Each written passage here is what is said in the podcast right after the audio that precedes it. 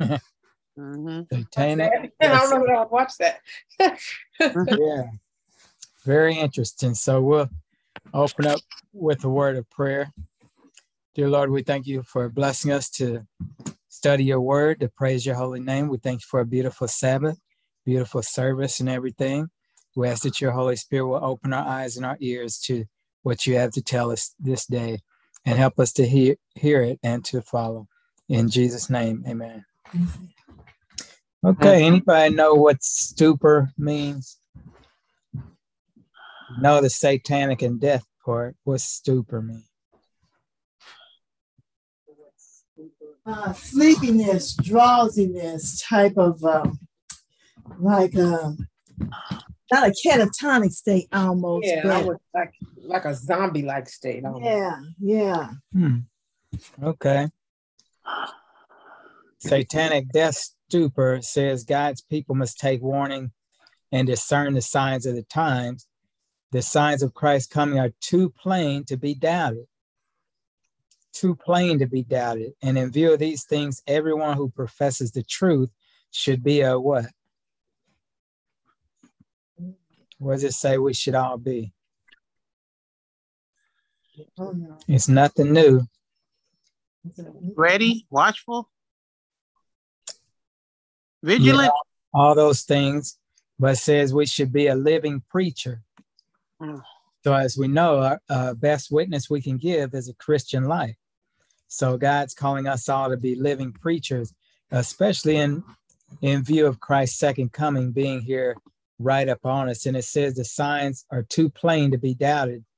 Although a lot of people still wonder, you know, in fact, our Sabbath school lesson uh, asks questions about Christ's second coming. How do we know? How can we be sure, et cetera, et cetera? But it says the signs are too plain to be doubted.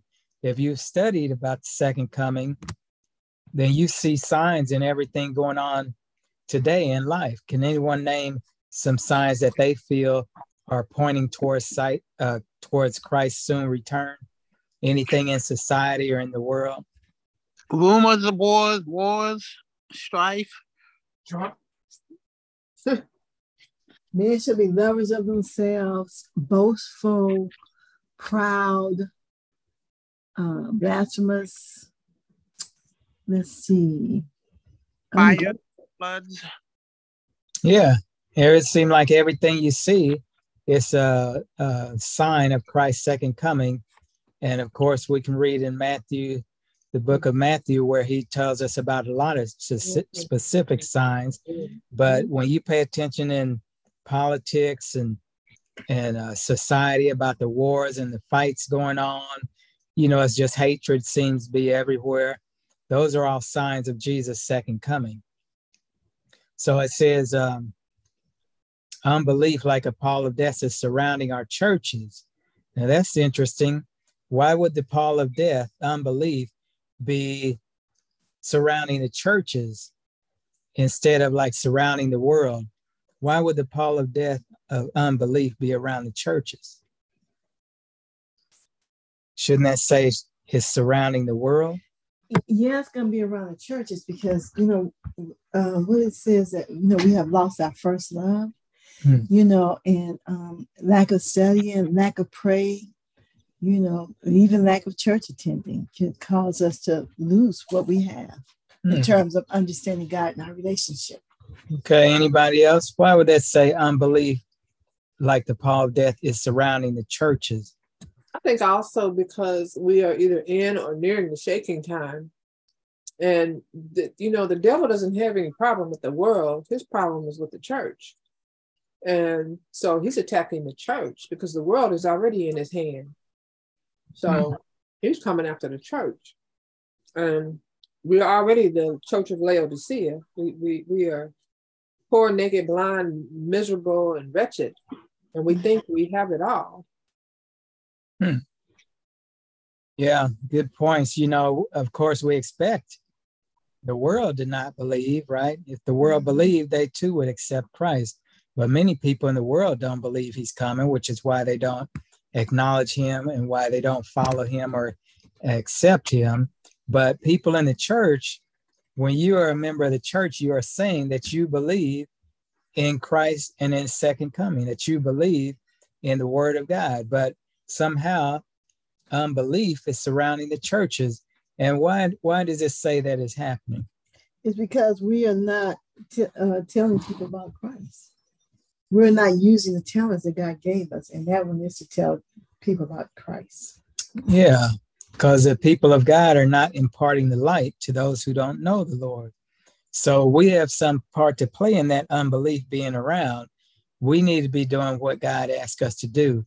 And what he calls for us to do, those who are pardoned by his grace, is to rejoice in the light and to make the truth known to others. You know, is there anything stopping us now from making the truth known to others? No. Are there any bar- barriers in the law or uh, the police stopping people from making the truth known? What's preventing us? Lack of interest, I think. Sometimes we're so caught up with our own stuff that we just don't do it. And I think what she's saying, lack of belief. If we really believe, if we really believe that our families are going to burn while they are alive in hellfire, that should be enough to alarm us to be trying to get people to know Christ. Hmm. Okay. Any other reasons people might not be making known the truth to others? Is there some things that hinder us from doing that?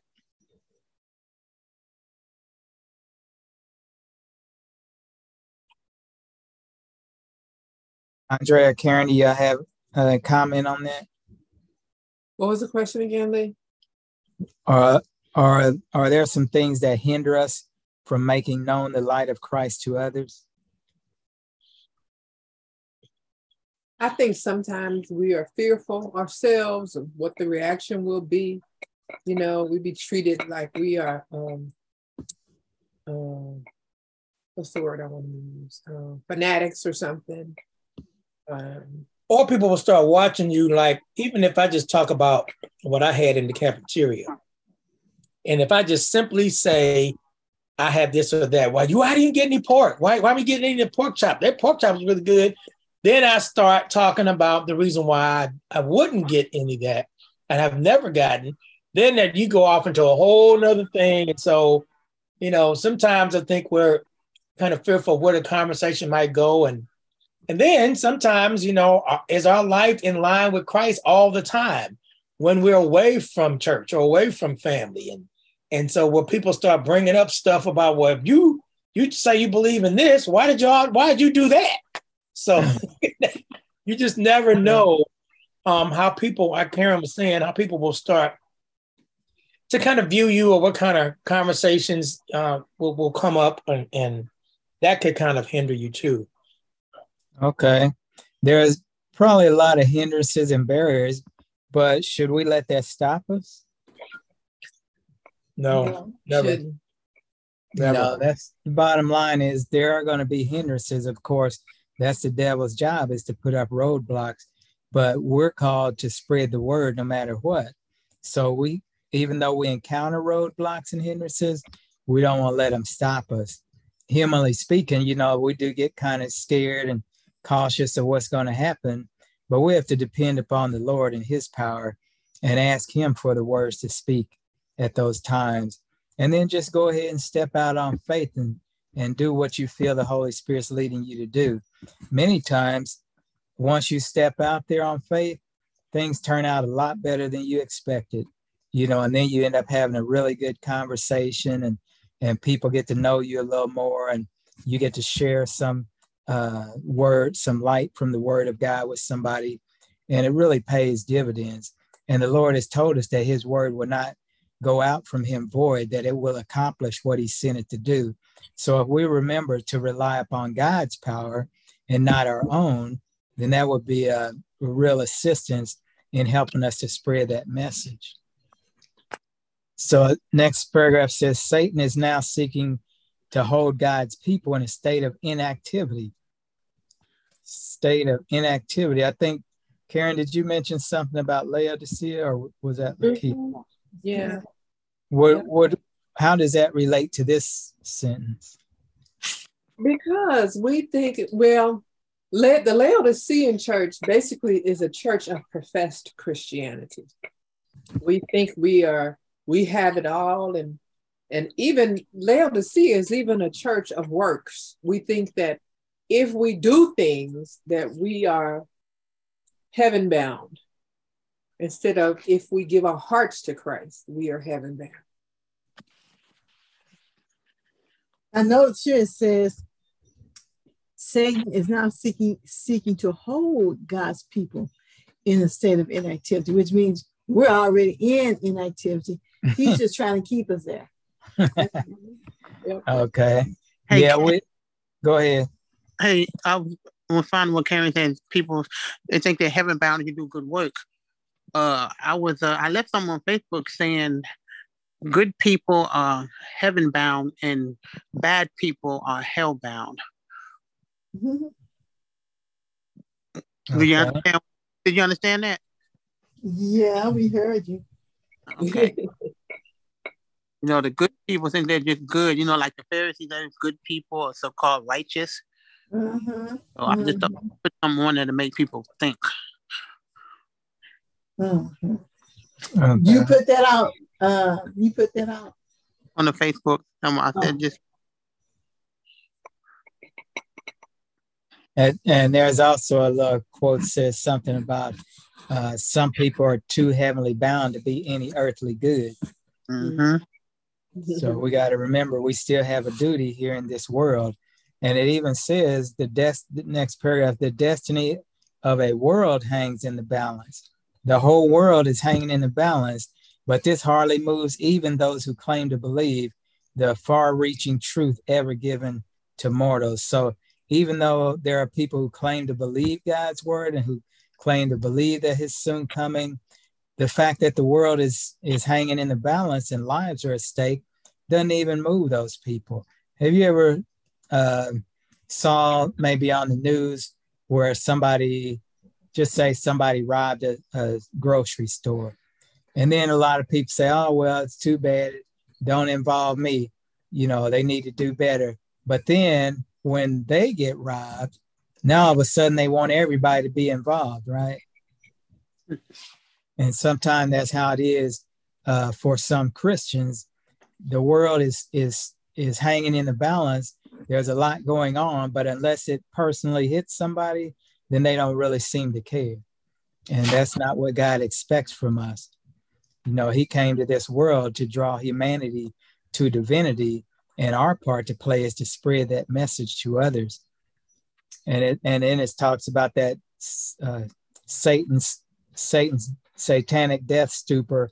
There's a stupor or a paralysis upon the people of God, which prevents them from understanding the duty of the hour. So when we see people who are, uh, Pastor Richard Williams used to say, in the zombaic state, just walking around like zombies. Karen, you had mentioned zombies too. Yeah, you know, that's how the devil wants people to be as Christian. Says he uses the listless, sleepy indolence of professed Christians to strengthen his forces and win souls to his side. So if we have Christians who are zombaic, who are under Satan's death stupor, who are listless, sleepy, and indolent, how does that strengthen Satan's forces? We can see how it's not strengthening Christ's forces, but how does being an indolent, uh, sleepy, listless Christian strengthen the devil's forces? Well, because they, we're not winning souls for Christ. So every soul we don't win is going to go to him. Okay. And, and everybody has an influence, whether it be for good or for evil. Mhm. Everybody has some sort of influence. You know what I was gonna say? Some people gonna look at you like that's a Christian. That's how a Christian should be. You know, it's like well, they're not doing anything. What's so good about being a Christian? What does that even mean? That's what it looks like. I don't want to be that. And if and if you were to lead somebody somewhere, if they were busy doing something else, how easy would it be for you to get them away from what they're doing and do something else other than what they're doing? But if they're not busy and they're just kind of lethargic and just kind of, huh, what you doing today? Nothing. Well, let's go do this. I think the devil has a little bit more control over what he can get you to do if you're just in a stupor. And, and you know, there's that saying, an idle mind is the devil's workshop. Yeah. Yeah, we have to continually occupy our minds with doing good, or like you're saying, Andre, that evil just creeps right in. You know, because we have to remember we're born in sin, shaped in iniquity. So it's very easy for those sinful tendencies to rise up and very easy for some evil thoughts to, to come and lead us astray. But if we're busy doing God's work, then we don't have time for that. Right. You know, it is also mentioned too, in terms of where sometimes you got people who are in churches and they tend to complain and gossip and backbite. If we were busy doing God's will, we wouldn't have time for that foolishness. So again, because uh, God's workers are not being busy reaching out to people, that opens the opportunity for Satan to reach out to them. And also by us not being active doing good, it opens us up to be uh, led to do evil also. So it's by their failure to be diligent workers for the master, by leaving duties undone and words unspoken, they have allowed Satan to gain control of souls who might have been won for Christ. So we we have a twofold reason to be out uh, preaching and teaching and telling people about the Lord. One to gain them for Christ, the other to keep them from following the devil. So we have to recognize again how urgent the time is that we don't have time to fool around and play games. And uh, I think they mentioned it in Sabbath school today. Uh, how do we know Christ is second coming is near? And then we gave out all information about that. But we know that he's even sooner than it was said before. Mm-hmm. So we don't have time to waste. It says, um, last paragraph here, when I study the scriptures, I'm alarmed for the Israel of God in these last days. They are exhorted to flee from Id- idolatry. What idolatry? Are people worshiping idols nowadays? Yeah. They're putting things before God. Mm-hmm. It's not it's not idols of wood and stone per it's, se. It's idols of iPhones and Android phones. it's also idols of depression, anxiety, um, um, fear.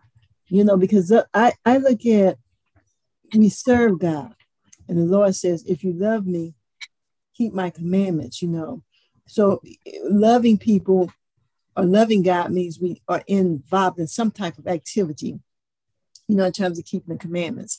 So um, the same thing like with fear, you know, we hold on to our fear. And so as a result, we do certain behaviors.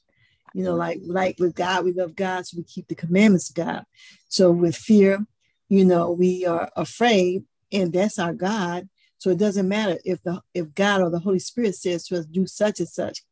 But fear stands between us and the thing God tells us to do, and we obey fear, then fear has become the God. So even our emotions can become a God in our lives. We have to really be very prayerful and asking God for victory over these um, fearful feelings, anxious feelings, angry feelings, yep. guilt and shame, self condemnation. You know, um, I commented to someone one time, you know, that after you ask God for forgiveness, then you should forgive yourself because oftentimes that's the last part. People, you know, accept that God has forgiven me, but then they don't let it go. So now they remain in self condemnation, you know, until they finally say, I forgive myself. I let this go. I'm not going to allow this to run my life anymore. Hmm. So are you saying idolatry or idol worship don't have to be like a statue no. you no, it don't have to be a particular thing. It can be a person, you know, a person standing between you and God or standing in the place of God. So, you know, the Holy Spirit says, observe the Sabbath day.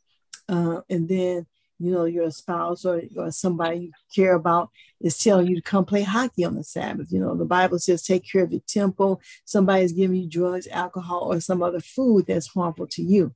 So even food can become our God.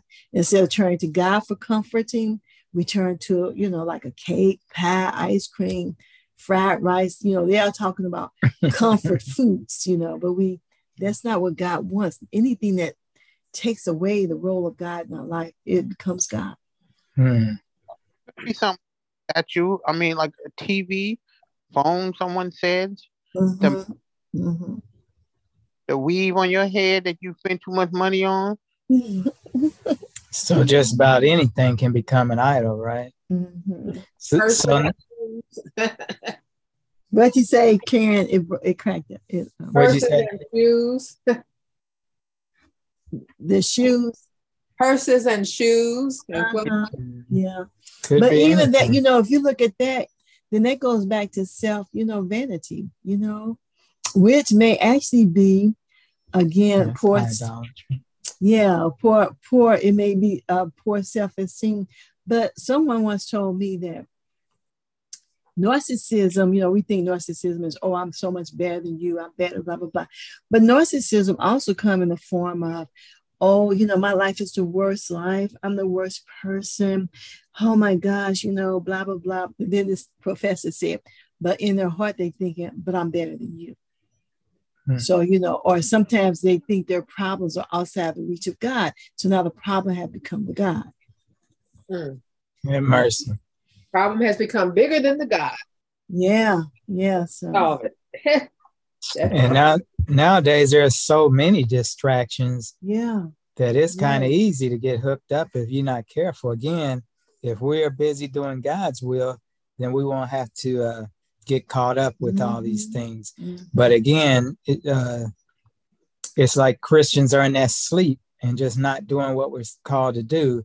Do you think it's become more difficult to tell a Christian from a non-Christian? Have you seen any? Uh, have you ever been in a situation where you kept trying to guess? I wonder if this guy's a Christian or I, I can't tell. Have you ever been in that situation? Sometimes when I look in the mirror, yeah, sometimes. Uh-uh. Hmm. Yeah. Okay. Well, that's interesting. Has it become difficult to tell a uh, Christian from a non-Christian out in the streets? Not, are you talking about a genuine Christian? Yeah. Is it diff- difficult to tell the difference? Is think there a difference? Yeah, like well, like there was a time, like especially in Huntsville, when I could tell an Adventist woman. I mean, there was just a definite difference, and now I can't tell a lot of the time because they wear the jewelry and and you know dress a certain way. They dress like the world now, and I can't tell. Peter, what else were you going to say? Um, um, nothing much. I don't know. It's interesting to me that Sister White's talking about back in time she was alive.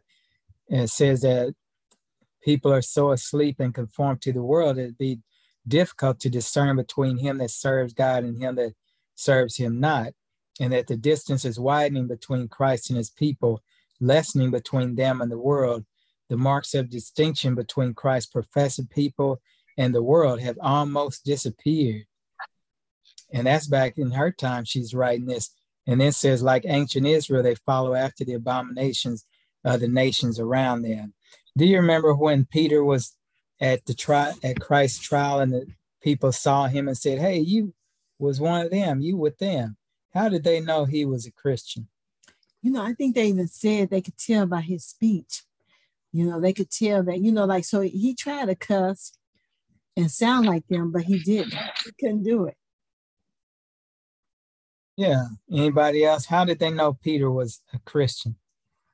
And they saw him doing, you know, hanging out with Jesus. They saw him hanging with Jesus.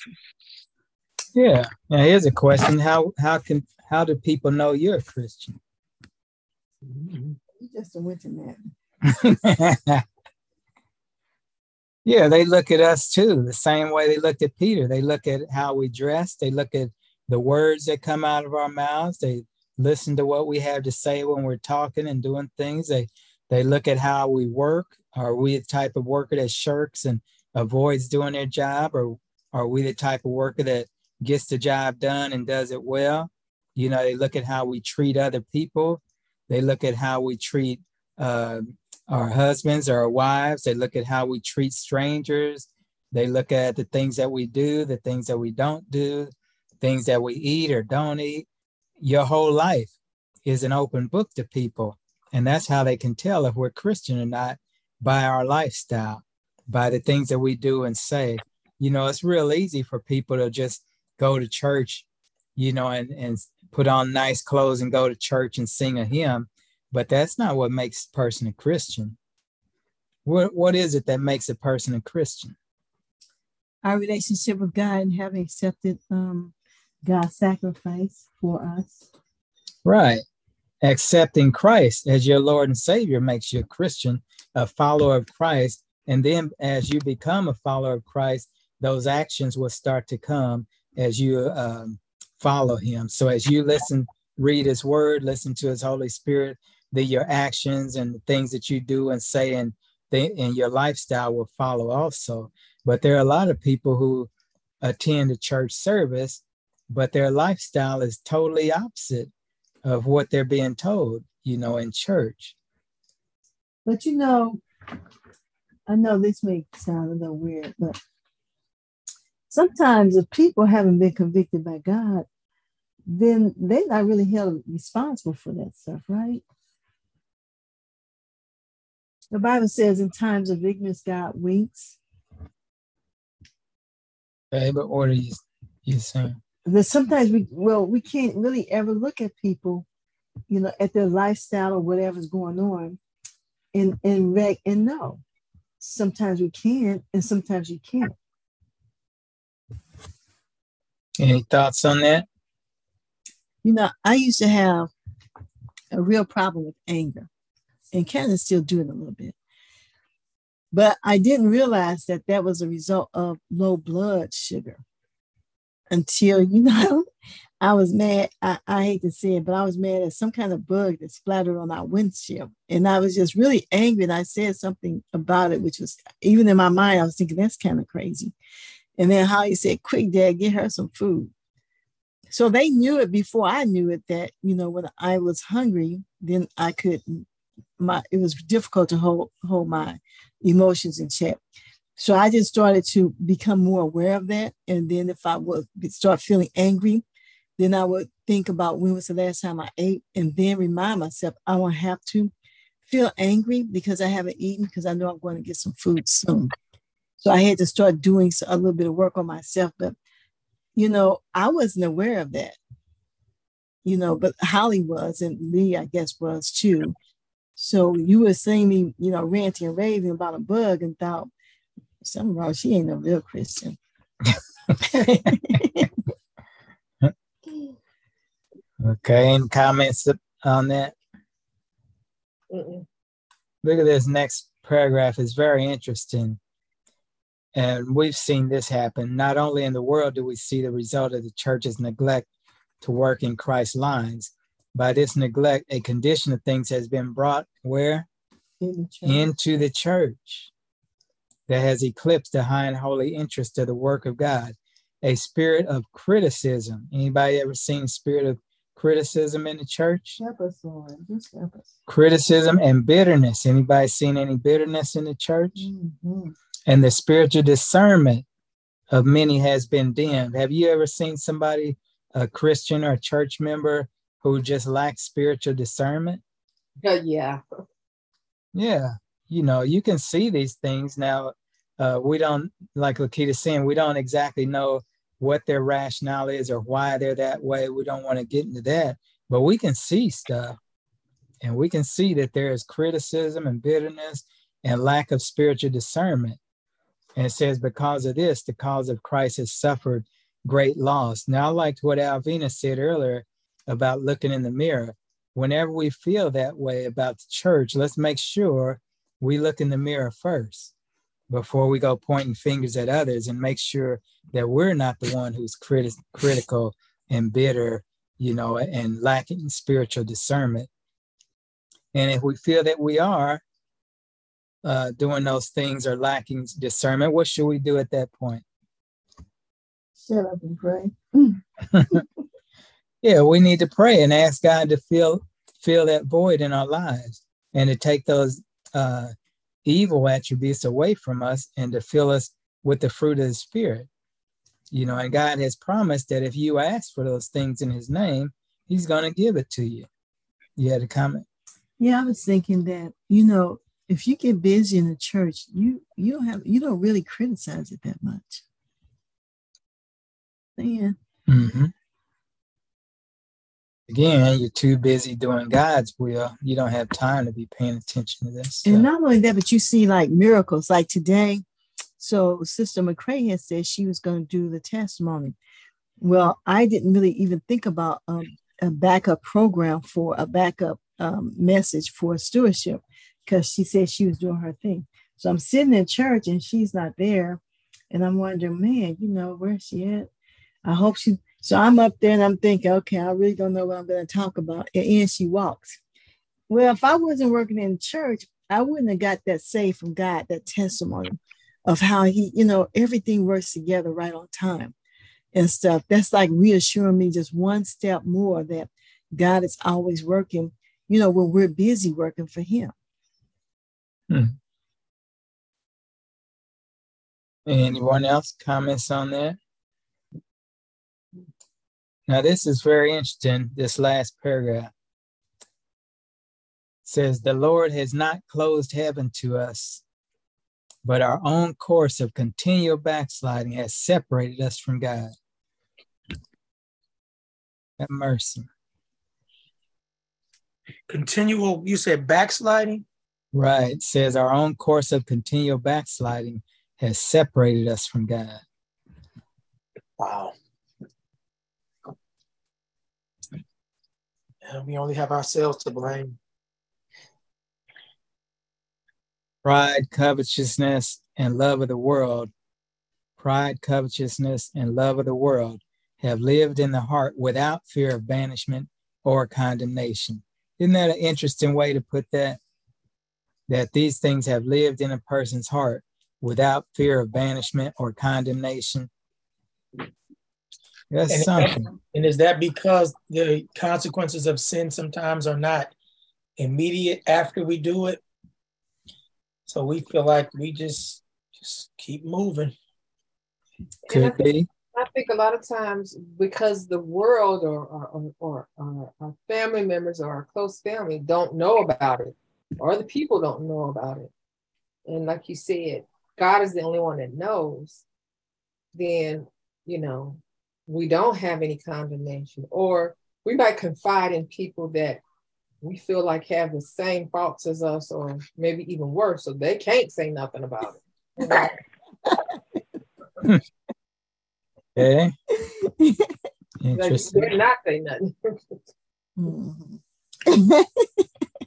now, I was thinking about it like this too. If if you're uh, if you're renting an apartment, you're renting the apartment and you tear tearing up the apartment, and the landlord comes by and he sees it, and then he just goes on about his business, and you tear up the apartment some more, and he comes by and doesn't do anything what are you thinking about the landlord? You're thinking, I'm gonna tear up this apartment. What are you thinking the landlord's gonna do? Nothing. Nothing. Nothing. Right. Yeah, he ain't gonna do nothing. And you've already seen that. So this is saying pride, covetousness, and love are living in people's hearts because they know the person ain't gonna do nothing about it. They're not gonna try and get rid of that. They're just living with it. You know, it says, grievous and presumptuous sins have dwelt among us. And then it says, and yet, and yet. So again, all these things are going on in the church. And then she writes, and yet the general opinion is that the church is flourishing and that peace and spiritual prosperity are all in her borders. Why would that be true? Here's all these grievous sins going on, and the church still feels like it, the church family still thinks they're flourishing and have peace and prosperity. How can that happen? I no one in their sins. Are asleep. And plus, you know, to really talk to people about their sin or sinful behavior or whatever, it's kind of shunned in the church for real, to be honest with you. You know, one time we were, I was in a board meeting, which changed the way I do business or would do business in a board meeting and they were talking about a person who had had a baby, not married.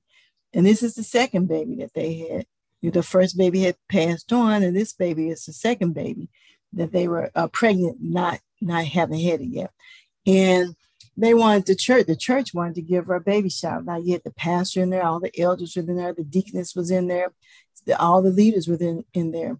And they were all like, yeah, we're going to give her a baby shower. And I was like, wait a minute, you know, what about the young girls who are trying to maintain virginity, you know, in the church and trying to do things right? I said, what kind of precedents are we setting for them? Then the pastor said, well, yeah, let's table that because, you know, um, not because it's wrong or anything, but because the church members, in other words, like Lakita is judgmental or something. That's how I took it. You know, it may not have been, but the church members may not feel like it was wrong. It was not the right thing to do. Now, you know, I even said you can do that in your home, but I don't know that this is the right thing for the church to be sponsoring, you know, on, on you know, and stuff. And I do believe the church should give every woman you know, a basket of some sort when they have a baby, you know, give them some pampers and milk and all this stuff, whatever. But um, regardless of who it is, but I just think we have to be careful with what we're sponsoring. So if you do try to stand up and say something, nine out of 10 times it's going to backfire on you. Mm. Alvina, you had a comment? Oh, no, not now. Ask me in two seconds. I think I got a comment. Mm-hmm. You know, you you said you know that the church, you know, and you do have the you know members that don't want to be told that what they're doing is a sin. But I think they've gotten what uh, I want to say comfortable. That if I've always done it this way, didn't nobody say nothing. Even if you kind of you know talk to them, you uh, call them on the phone, they to to them it's like if nobody else thinks it's wrong, then you can shut up talking to me. And you do have those that say you need to look at yourself. And it's not that you're not looking at yourself, but you want that person to be in the kingdom of heaven with you and and going home to heaven. But you do have those that feel like, well, if I've done it for so long, and you seem to be the only one bringing it to me, so that I don't have the problem, you do. Mm-hmm. Yeah, and then sometimes, like one time, there was something going on, you know, in the church. It had been going on for some years, and we had a pastor. You know, this was at Northside, and I took it to the pastor, and the pastor said, "Was that going on before I got here?" And I said, "Yeah." He said, "What's well, going to go on while I'm here?" Oh. So you know, it's it's hey, whatever. So it goes back to that sins, pride and covetousness and love of the world live in the heart without fear of banishment or condemnation. because people have gotten used to doing it and nobody's saying anything. So mm-hmm. there's no reason to think they're going to say anything now. I can just keep on sinning. Ain't nobody going to say nothing to me. Mm-hmm. And yet, the general opinion is that the church is doing fine and everybody's doing good and the Lord is with us. But you know, we have to open up our eyes, like we read.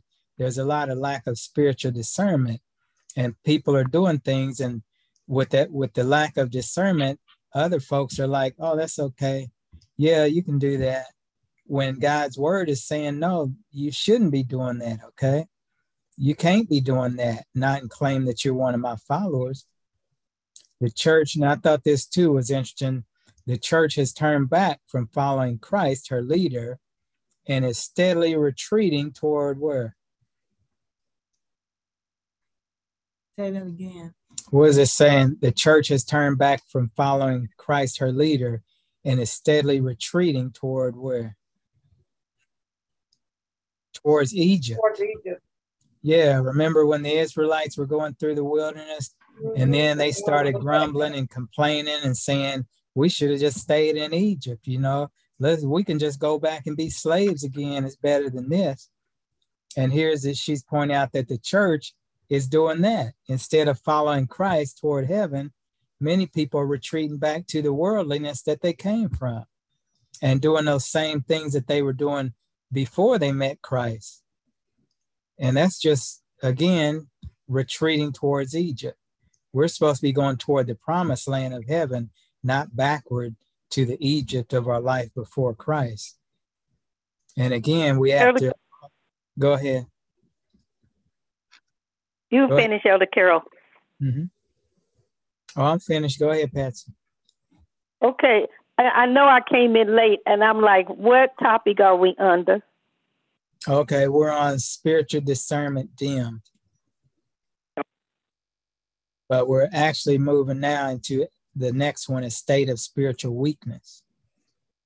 Okay, thank you. Yeah. Okay, so let's be very careful in our own Christian walk that we're not retreating back towards old habits we used to have before we accepted Christ, but let's continue to move forward in the light of God's uh, presence towards the promised land. Uh, the next next par- uh, next chapter is a state of spiritual weakness. Accumulated light has shone upon God's people, but many have what? Neglected to follow the light. Neglected. Neglected to follow the light. It's not like they don't have the light. It's not like the light's not there. These people are neglecting to follow the light. So it's kind of stupid if it's dark and you get the flashlight and the flashlight showing you the pathway to go on. Why would you go an opposite direction? Why would you go a different way than where the light is showing you to go? But many people are doing that now neglecting to follow the light. You know, and it's very true. If you have uh, been at church and you heard a really great message today and the Holy Spirit is talking to you, it don't do any good if you don't translate that message into your actions, into making a change to be more like Christ. You know, we can hear a lot of good messages, but unless we follow the light in those messages, then it's not doing us any good. And that's why a lot of people are in a state of great spiritual weakness It's not because of lack of knowledge God's people are perishing. God's continually opening doors and giving us light and opening scriptures to our knowledge.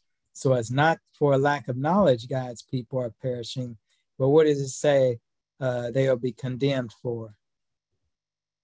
They do they do not know the way, the truth, and the life. The truth has reached their understanding, and the light has not shone on the soul, but which has been neglected or refused when condemned when will condemn them. Right, because they refused and I it think, neglected it. Mm-hmm. And I think sometimes too, Elder Carol, we you know when you when you were a teenager, most of us, when you want to fit in, so you have people that have the light and they don't want to let it shine because they're you know they're like well i want that church member to still like me. And i think it's coming to a time that you know uh, you know even the pastors are having a hard time. They're preaching what thus said the lord and people are like i don't want to hear that so i think you know you have to make up in your mind and purpose in your heart am i going to trust god and go all the way and if the if the holy spirit tells me to be bold and open my mouth in a gentle as a dove and loving and tell that person you're going to have to do what God and the Holy Spirit asks you to do, even though you might not be liked by that person anymore. Mm. You understand what I'm saying? Yeah. And sometimes too, I know you know we you said about being gentle and stuff. Sometimes when it's hurtful, it's just no matter how you say it, it's gonna seem when it's a when it's a thing that a person is sensitive about. No matter how you say it, it's going to hurt you know i mean you're not intending to hurt but you know it, it will feel people will just be hurt yeah so it's not that god hasn't been giving us knowledge it's not that there is a lack of knowledge it's that when the light shone upon people they neglected it refused it those that's what's going to condemn it. it says those who never had the light to reject will not be in condemnation so if the Lord has not opened your eyes to something, then you don't have a problem. But if He has opened your eyes and you decide, no, I'm not going to do that, eh, that's not the truth.